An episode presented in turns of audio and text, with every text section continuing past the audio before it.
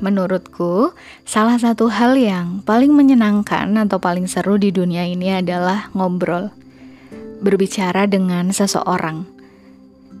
Ya, siapa pun itu. Entah itu sama teman, pasangan, orang tua, partner kerja, bahkan orang yang baru pertama kali kita ketemu. Misalnya ketika duduk di kereta. Menurutku, ada beberapa hal yang bisa kita peroleh dari ngobrol sama orang lain. Yang pertama adalah kita jadi lebih mengenal karakter seseorang Pasti kalian pernah ya lagi ngobrol sama orang, terus kayak terperangah, oh ternyata orang ini cara berpikirnya begini ya. Oh ternyata orang ini sekeren itu. Atau mungkin, oh ternyata orang ini nggak seburuk yang aku kira. Mungkin ada perbedaan antara ketika kita ngobrol nih sama orang banyak dan dia jadi salah satunya, dengan ketika kita ngobrol hanya berdua sama orang itu. Pasti ada perbedaan. Itu yang pertama. Terus yang kedua adalah kita bisa belajar hal baru. Ngomongin belajar hal baru, jadi belum lama ini aku ngobrol sama salah satu teman yang dia itu bekerja sebagai operator, jadi kerjanya itu di belakang layar. Dia ngeluh gini, Aku tuh capek. Kenapa ya orang-orang selalu bilang, kamu mah enak kerjanya di belakang layar. Nggak harus menjaga mood, nggak harus baik-baik aja, karena orang lain gak ngeliat kamu. Gitu katanya. Dia kesel, dia sebel karena menurut dia enggak, dia sama kayak yang lain, pekerjaannya sama kayak yang lain. Dia harus menjaga moodnya, dia harus tetap kelihatan baik-baik aja meskipun sedang gak baik-baik aja ya karena ketika dia lagi gak baik dia juga susah mau bekerja mau melakukan tugasnya sebagai operator juga susah meskipun orang-orang gak ngeliat dia secara langsung nah dari situ bisa aku simpulin bahwa sebenarnya apa pun pekerjaannya apa pun aktivitasnya mood itu perlu. Dan kita harus bisa mengendalikan. Entah itu kelihatan sama orang atau nggak kelihatan sama orang. Jadi pelajaran berharganya adalah ya apa pun aktivitasnya itu perlu perlu kita itu mengolah rasa. Ketika lagi nggak baik-baik aja, kita harus bisa mengendalikan atau sebaliknya ketika kita lagi baik lagi seneng banget gitu itu juga harus dikendalikan. Ya supaya seimbang. Dan supaya apa yang menjadi tugas kita itu bisa bisa tetap terlaksana. Itu yang kedua. Terus yang ketiga adalah kita juga jadi mendapat sudut pandang baru ketika kita ngobrol sama orang. Aku percaya banget sih masalah mendapat sudut pandang yang baru.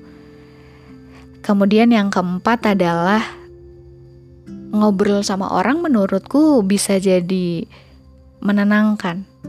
Pada momen-momen tertentu, berbicara dengan seseorang itu membuat kita lebih tenang. Kenapa sih? Kok bisa? Karena ketika kita ngobrol sama orang, kita jadi paham bahwa kesedihan itu ternyata bukan milik kita sendiri.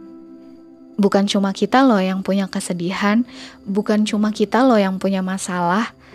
Bahkan kadang-kadang ternyata apa yang kita alami, apa yang kita rasakan itu nggak seberapa dengan yang orang lain rasakan, dengan yang orang lain alami. Cuma kita nggak ngerti aja selama ini. Gitu.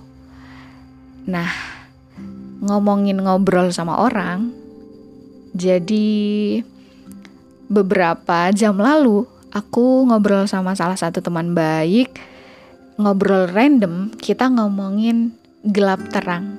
Dia sih yang mulai. Dia mulai ngomong tentang gelap terang gitu katanya. Kata dia, manusia itu selalu ada dua sisi di dalam dirinya. Ada sisi gelap, ada sisi terang. Dan itu pasti ada. Misalnya gini, seseorang yang baik pasti pernah pada momen-momen tertentu terlintas di dalam pikirannya untuk melakukan hal yang jahat atau mungkin tidak seharusnya. Dan sebaliknya, orang yang jahat, jahat banget sekalipun, pasti sebenarnya ada sisi baiknya. Gitu. Nah, aku setuju sih, aku setuju. Karena sebaik-baiknya orang, pasti dia pernah punya pemikiran yang kurang baik. Sesimpel misalnya gini, cuma sekadar niat atau hanya pemikiran, itu belum dilakukan. Misalnya kayak ada satu orang yang dia itu tersakiti. Dia sabar, sabar banget gitu. Tapi karena dia capek, terlintas di dalam pikirannya kayak awas loh ya suatu hari kamu bakal ngerasain apa yang aku rasain. Cuma sekadar ucapan itu aja, itu kan juga sebenarnya kurang baik, nggak masuk ke kategori baik gitu kan. Karena kayak balas dendam kayak pengen balas dendam dan gak ikhlas jatuhnya kan. Gitu. Terus kalau yang paling jahat manusia paling jahat pun pasti dia punya sisi baik ya mungkin kita nggak tahu aja. Jadi intinya adalah baik sama jahat itu pasti ada dalam diri manusia. Dan yang bisa mengendalikan itu ya diri sendiri. Dan pemakluman, pemakluman atas baik dan jahat itu kadang-kadang perlu. Tapi masalahnya yang jadi lucu, yang jadi salah adalah ketika kita melakukan kesalahan, tapi kita membela dengan dalih namanya juga manusia. Masa mau baik terus sih? Gak apa-apa lah sekali-kali jahat, namanya juga manusia. Gitu, itu yang jadi salah. Terus, uh, temanku juga ngomong gini pernah kan misalnya nih kita tuh lagi ada di posisi yang pengen nyerah terus udah nggak pengen usaha lagi tapi dalam diri kita ada satu sosok yang kayak bilang kamu nggak boleh nyerah. Kamu kamu harus tetap jalan gitu. Jadi bertentangan. Terus misalnya ada di posisi kayak lagi di atas nih, lagi seneng banget, lagi happy banget. Tapi ada satu sosok yang bilang, sosok dari dalam diri itu bilang, eh kamu gak boleh terlalu seneng ya, kamu gak boleh terlalu bahagia, kamu harus tetap mengendalikan rasa kamu karena ya apa pun yang kamu rasa itu sementara. Gitu. Ya, sebenarnya random banget sih obrolan kita itu. Tapi kalau dimaknai dalam ya, artinya sisi gelap dan sisi terang dalam diri manusia tuh pasti ada dan itu berdampingan kayak nggak bisa ditolak, nggak bisa ditepis, tapi dua hal yang bertentangan itu, dua sosok yang bertentangan itu justru menurutku adalah sumber belajar dan sumber kekuatan. Bayangin deh, misalnya seseorang itu cuma punya satu sisi.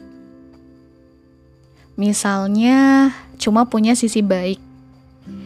Ketika dia punya sisi baik, maka dia nggak akan belajar sesuatu yang mungkin menantang, sesuatu yang mungkin mengharuskan dia itu mengeluarkan emosi atau misalnya gini deh, misalnya seseorang cuma punya sisi yang baik, dia itu selalu sabar. Karena saking sabarnya, dia selalu menerima permintaan orang padahal dia nggak nyaman. Nah itu kan nggak baik juga.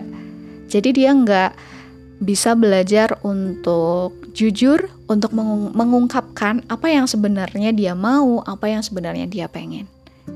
Dan sebaliknya, ketika seseorang hanya memiliki satu sisi, hanya sisi jahat, itu juga pasti nggak baik.